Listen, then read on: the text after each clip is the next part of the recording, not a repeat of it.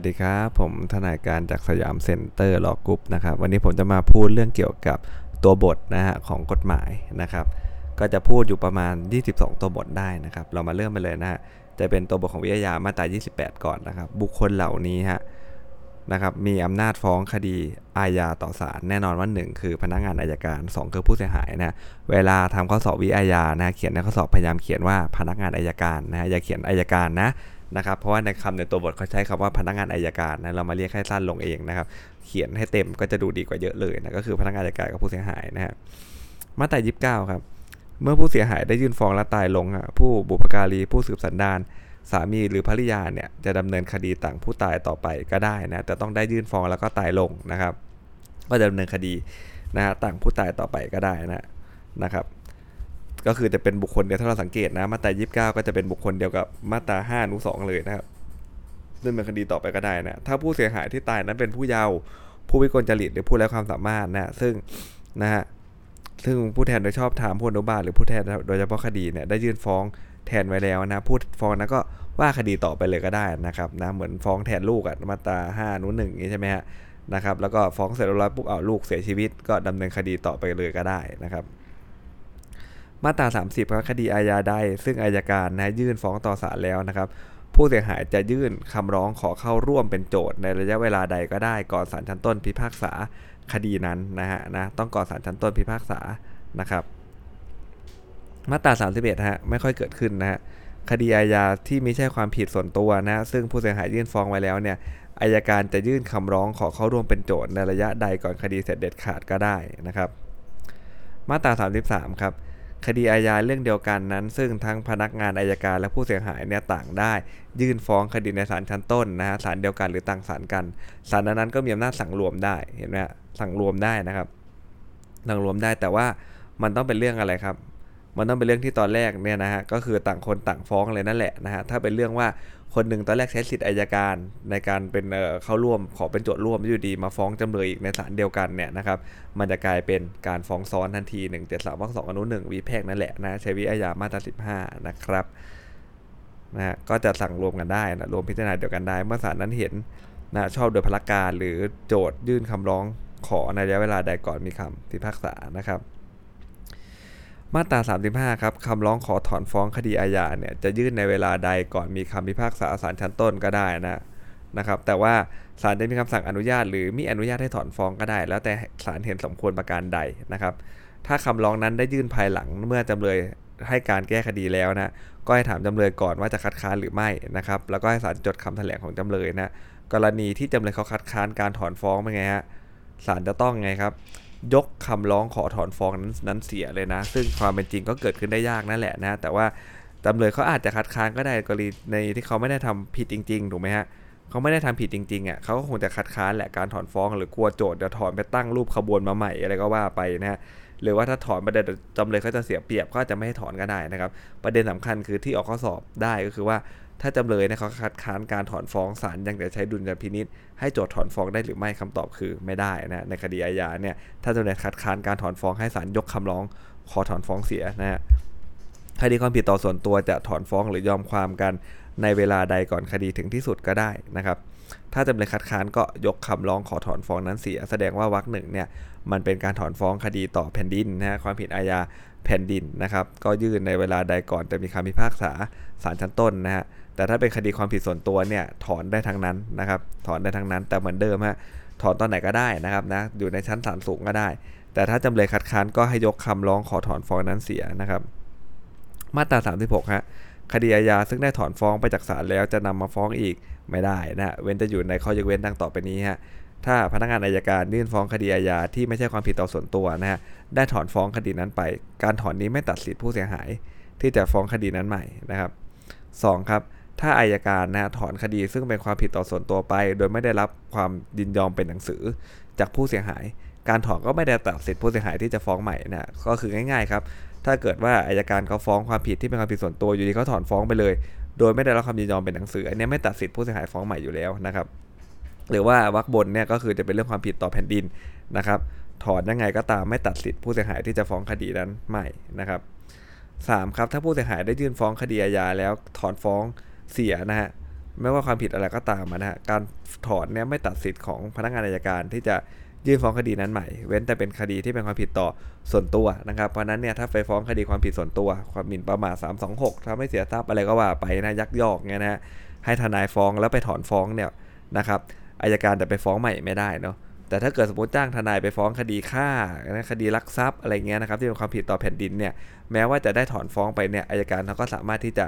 นำคดีมาฟ้องใหม่ได้ เพราะบางทีไม่รู้หัวกันหรือเปล่านะฮะ แต่บางจริงคดีความผิดต่อแผ่นดิน บางทีก็หัวกันได้นั่นแหละนะครับ แต่ว่าถ้าศาลรู้นะมันก็ไม่นำให้สิทธิ์นำคดีอาญามาฟ้องระงับไปตาม39อนุ4เหมือนกันนะครับ มาตรา 38 ครับ ความผิดตามอนุมาตรา 2 และ3นะแห่งและ 4 แห่งมาตราก่อนนะถ้าเจ้าพนักงานดังกล่าวในมาตรานั้นเห็นว่าผู้ต้องหาไม่ควรได้รับโทษถึงจำคุกคุกนะฮะก็ให้มีอำนาจเปรียบเทียบ ดังนี้ฮะก็คือเปรียบเทียบปรับนั่นแหละนะฮะให้กำหนดค่าปรับซึ่งผู้ต้องหาพึงชำระนะ ถ้าผู้ต้องหาและผู้เสียหายยินยอมตามนั้นนี่คือแฮชแท็กเลยนะคือผู้ต้องหาและผู้เสียหายเขาต้องยินยอมเนาะนะครับก็กำหนดค่าปรับได้นะเมื่อผู้ต้องหาได้ชำระเงินค่าปรับ ในจำนวนที่เจ้าหน้าที่กำหนดไว้ในเวลาอันสมควร แต่ไม่เกิน 15 วันนะฮะก็คือให้เวลาได้เลทสุดคือ 15 วันนั่นแหละนะสวัน 3 วัน 7 วันได้หมดนะแต่ห้ามให้เกิน 15 วัน ถ้าเขามาจ่ายค่าปรับคดีก็ไม่นานเสร็จเด็ดขาดนะถ้าผู้ต้องหาไม่ยินยอมตามที่เปรียบเทียบหรือยินยอมแล้วแต่ไม่จ่ายค่าปรับในเวลาก็ให้ดำเนินคดีต่อไปนะ ในคดีมีค่าทดแทนนะ ถ้าผู้เสียหายและผู้ต้องหายินยอมให้เปรียบเทียบให้เจ้าหน้าที่กะประมาณตามที่เห็นควรหรือคู่ความตกลงกันนะครับ แต่ว่ามาตรา 38 มันก็จะมีนะฮะ มันก็จะมีประเด็นอยู่นิดนึงว่าการปรับคุณต้องปรับในอัตราโทษที่มันสูงสุดด้วยนะครับ ปรับในอัตราโทษที่มันสูงสุดอะนะถึงจะคดีอาญาถึงจะเลิกกันได้นะครับ หรือว่าคุณจะต้องอะไรฮะ ถ้าตอนปรับนะเขาแค่อะไรครับบาดเจ็บนะฮะตาม 391 ซึ่งเปรียบเทียบปรับได้ ปรากฏว่าอะไรฮะอาการแทรกซ้อนกลายเป็นสาหัสอะไรอย่างเงี้ยไอ้ที่ปรับไปก่อนเนี่ยมันจะไม่เป็นผลทำให้สิทธินำคดีอาญามาฟ้องระงับไปแต่อย่างใดเลยนะครับคดีอาญามันจะไม่เลือกกันนะฮะพูดง่ายๆต่อไปครับมาตราที่ออกข้อสอบบ่อยๆฮะก็คือเรื่องของสิทธินำคดีอาญามาฟ้องระงับนะฮะเป็นมาตราที่ 39 นะครับนะสิทธินำคดีอาญามาฟ้องย่อมระงับไปดังต่อไปนี้ อนุหนึ่ง โดยความตายของผู้กระทำผิดนะอนุ2ในคดีความผิดส่วนตัว เมื่อได้ถอนคำร้องทุกข์ถอนฟ้องหรือยอมความกันโดยถูกต้องตามกฎหมายฮะสเมื่อคดีเลิกกันนะฮะตาม 37นะสเมื่อมีคำพิพากษาเสร็จเด็ดขาดในความผิดซึ่งได้ฟ้องนะครับ5นะฮะอันนี้น่าจะมานะเมื่อมีกฎหมายออกใช้ภายหลัง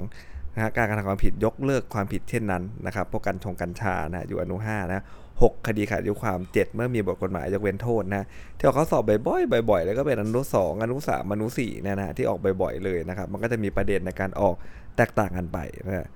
มาตรา 40 ครับ การฟ้องคดีแพ่งที่เกี่ยวเนื่องกับคดีอาญาจะฟ้องต่อศาลซึ่งพิจารณาคดีอาญาหรือต่อศาลที่มีอำนาจชำระในคดีแพ่งก็ได้นะการพิจารณาคดีแพ่งก็ต้องเป็นไปตามบทบัญญัติของกฎหมายวิแพ่งนะครับ มาตรา 43 ครับ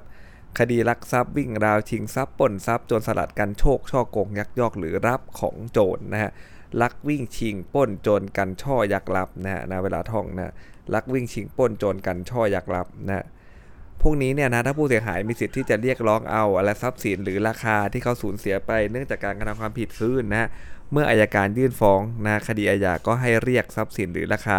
แทนผู้เสียหายด้วย เพราะมันเกี่ยวกับทรัพย์ทรัพย์เขาเสียหายอยู่แล้วนะถ้าเขามีสิทธิ์ที่จะเรียกทรัพย์สินหรือราคานะที่สูญเสียไปเนื่องจากการกระทำความผิดคืนเนี่ยอายการยื่นฟ้องก็ให้เรียกแทนด้วยนะครับ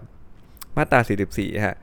การเรียกทรัพย์สินหรือราคาคืนตามว่าก่อนเนี่ยอายการจะขอรวมไปกับคดีอาญานะ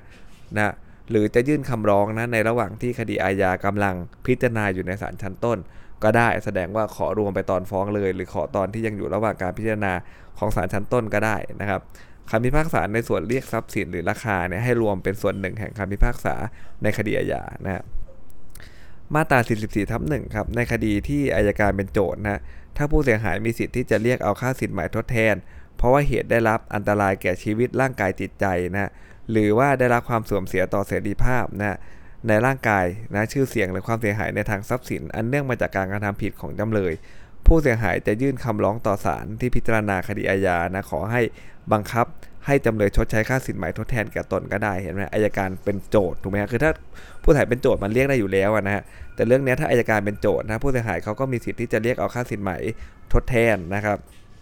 นะเพราะเหตุได้รับอันตรายแก่ชีวิตร่างกายจิตใจ หรือความเสื่อมเสียต่อเสรีภาพนะหรือได้รับความเสียหายทางด้านชื่อเสียงทางด้านทรัพย์สินนะครับ จะยื่นคำร้องขอต่อศาลเลยไทยทางปฏิบัติเขาจะมีแบบฟอร์มให้เลยนะครับขอบังคับให้จำเลยชดใช้ค่าสินไหม ทดแทนแก่ตนก็ได้นะ เพราะว่าอายการเขาก็จะโฟกัสที่ความผิดอาญาถูกไหมฮะอายการจะโฟกัสที่ความผิดอาญานะส่วนผู้เสียหายเนี่ยมายื่นตาม 44ทับหนึ่งโดยตัวเอง จริง ๆ ไม่จำเป็นจะต้องเข้าเป็นโจทย์ร่วมกับอายการก็สามารถมายื่นได้นะการยื่นคำร้องนะฮะตามวรรคหนึ่งเนี่ยต้องยื่นคำร้องก่อนวันสืบพยานถามว่าทำไมทำไมต้องยื่นคำร้องก่อนวันสืบพยาน เพราะมันเป็นเรื่องของค่าเสียหายไงถูกไหมฮะเขาต้องสืบให้มันเห็นภาพชัดเจนว่ามันเท่าไหร่นะฮะ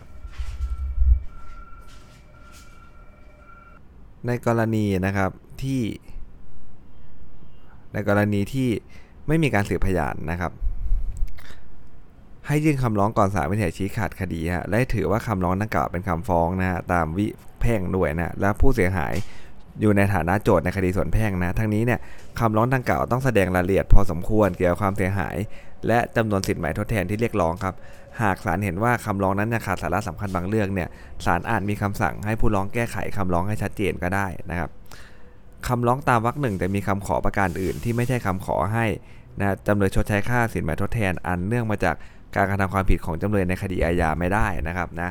แล้วต้องไม่ขัดหรือแย้งกับฟ้องของอายการที่เขาเป็นโจทย์ด้วยนะในกรณีที่อายการได้ดำเนินการตามมาตรา 43 แล้วเนี่ยผู้เสียหายจะยื่นคำร้องตามวรรคหนึ่งเพื่อเรียกทรัพย์สินหรือราคาทรัพย์สินอีก ไม่ได้ถูกไหมฮะก็หมายความว่าถ้าเขาเรียกให้แล้วมันห้ามซ้ำซ้อนกัน แต่ถ้าเรียกคนละอย่างมันเรียกได้นะอายการเขาจะเรียกค่าที่สูญเสียการทรัพย์อ่าเราบาดเจ็บด้วยไอ้บาดเจ็บนี่ก็มา4 4ทับหนึ่งอะไรอย่างเงี้ยนะครับแต่ถ้าเกิดเขาเรียกให้แล้วคือห้ามซ้ำซ้อนกันนั่นแหละเพราะว่าอายการเขาดูแลให้ได้แต่ในเรื่องของทรัพย์เท่านั้นนะเรื่องของเนื้อตัวร่างกายเนี่ย4 4ทับหนึ่งเป็นเรื่องของตัวของผู้เสียหายเองนะครับ46ครับในการพิพากษาคดีส่วนแพ่งนะศาลจำต้องถือข้อเท็จจริง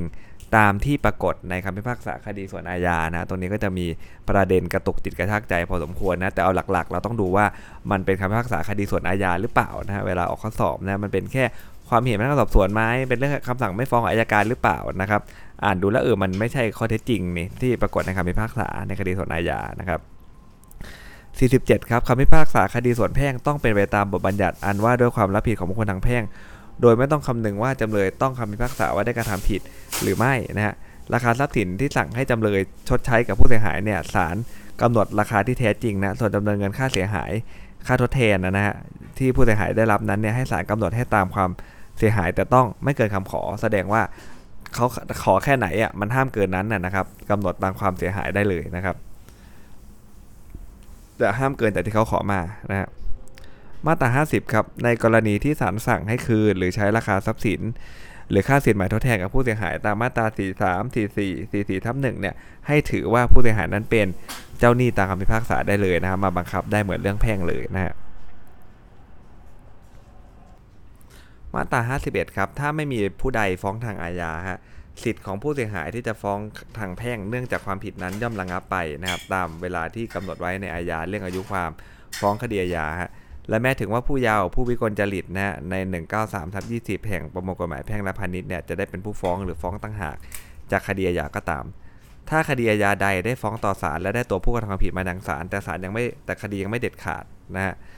อายุความซึ่งผู้เสียหายมีสิทธิ์จะฟ้องย่อมสะดุดหยุดลงนะตามมาตรา 95 แห่งประมวลกฎหมายอาญานะครับถ้าโจทย์ได้ฟ้องคดีอาญาและศาลพิพากษาลงโทษ จนคดีเสร็จเด็ดขาดแล้ว ก่อนที่ได้ฟ้องคดีแพ่ง สิทธิของผู้เสียหายที่จะฟ้องคดีแพ่งในย่อมมีอายุกำหนดอายุความตามมาตรา 193ทับ32 นะถ้าโจทย์ฟ้องคดีอาญาและศาลพิพากษายกฟ้องปล่อย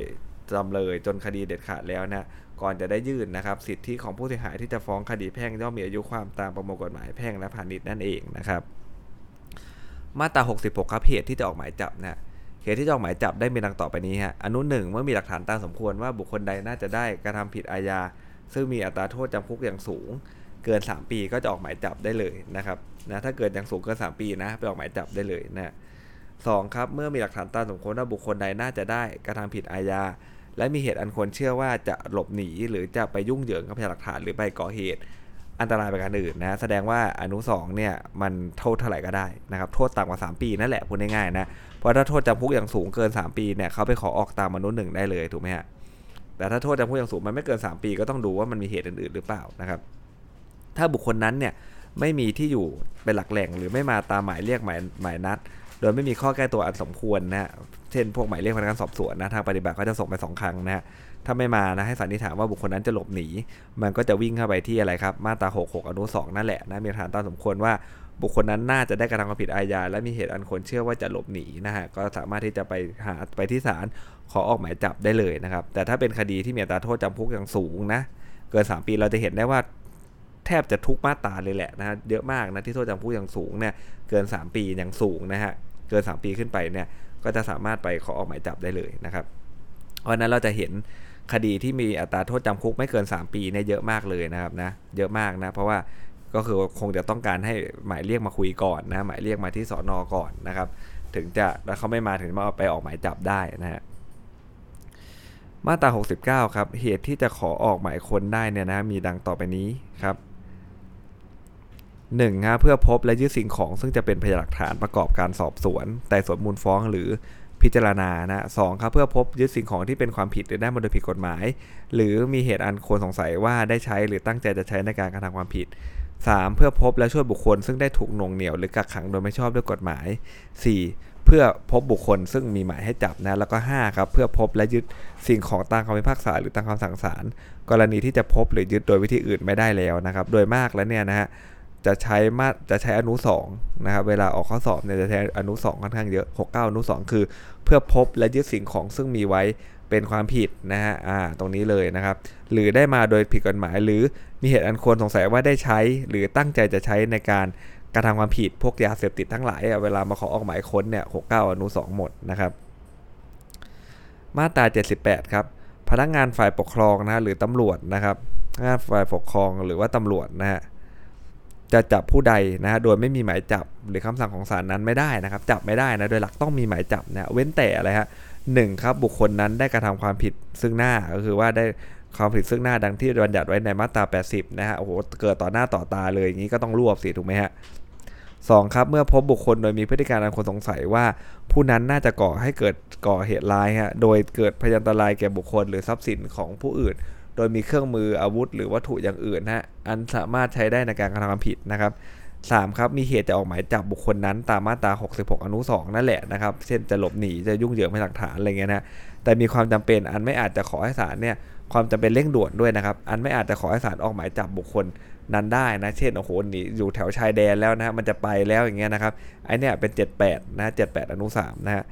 สี่ครับ เป็นการจับผู้ต้องหาหรือจำเลยที่หนีหรือจะหลบหนีในระหว่างถูก ปล่อยชั่วคราวนะครับนะเป็นที่หนีหรือจะหลบหนี ระหว่างถูกปล่อยชั่วคราวนี้ไม่ต้องไปขอออกหมายจับแล้วนะครับ สามารถจะจับได้เลยถ้าเป็นตำรวจนะทางปฏิบัตินายประกันก็น่าจะมาชี้เป้านะมันจะหนีแล้วเดี๋ยวผมโดนบังคับประกันนะฮะโดนปรับนะครับ เพราะฉะนั้นเนี่ยก็จะนะสามารถที่จะเออจับได้เลยนะครับ โดยไม่ต้องมีหมายจับนะนะฮะต่อไปมาตรา 79 นะ ราษฎรจะจับผู้อื่นไม่ได้ครับ เว้นแต่จะเข้าอยู่ในเกณฑ์แห่งมาตรา 82 นะฮะ หรือเมื่อผู้นั้นเนี่ยได้กระทำความผิดซึ่งหน้า และความผิดนั้นเนี่ยได้ระบุไว้ในบัญชีท้ายประมวลกฎหมายนี้ด้วยนะครับ เพราะฉะนั้นนะครับราษฎรเนี่ยเวลาเห็นความผิดซึ่งหน้าเนี่ยจะไปจับหมดไม่ได้ถูกไหมคุณไม่ใช่ตำรวจถูกไหมครับไม่ใช่โอ้โหเขาเห็นกำลังขายยาเสพติดอยู่ราษฎรไปจับอย่างเงี้ยยึดของกลางอะไรไม่ได้นะครับนะ เพราะโดยหลักในกฎหมายเขามีบอกอยู่แล้วว่ามันต้องซึ่งหน้าและความผิดเนี่ยอยู่ท้ายประมวลด้วยเช่นอะไรล่ะความผิดพวกนี้เป็นความผิดที่แบบโอ้โห มันมีตั้งแต่สมัยโบราณกาลแล้วนะฮะมันเป็นความผิดต่อแบบสังคมชัดๆเลยนะลักทรัพย์ข่มขืนฆ่าอะไรเงี้ยนะครับไอ้พวกนั้นน่ะไปฆ่าเขากรีดกรีดในสังคมเนี่ยรับรองว่าวิ่งตามจับได้ทันทีนะราษฎรมาตรา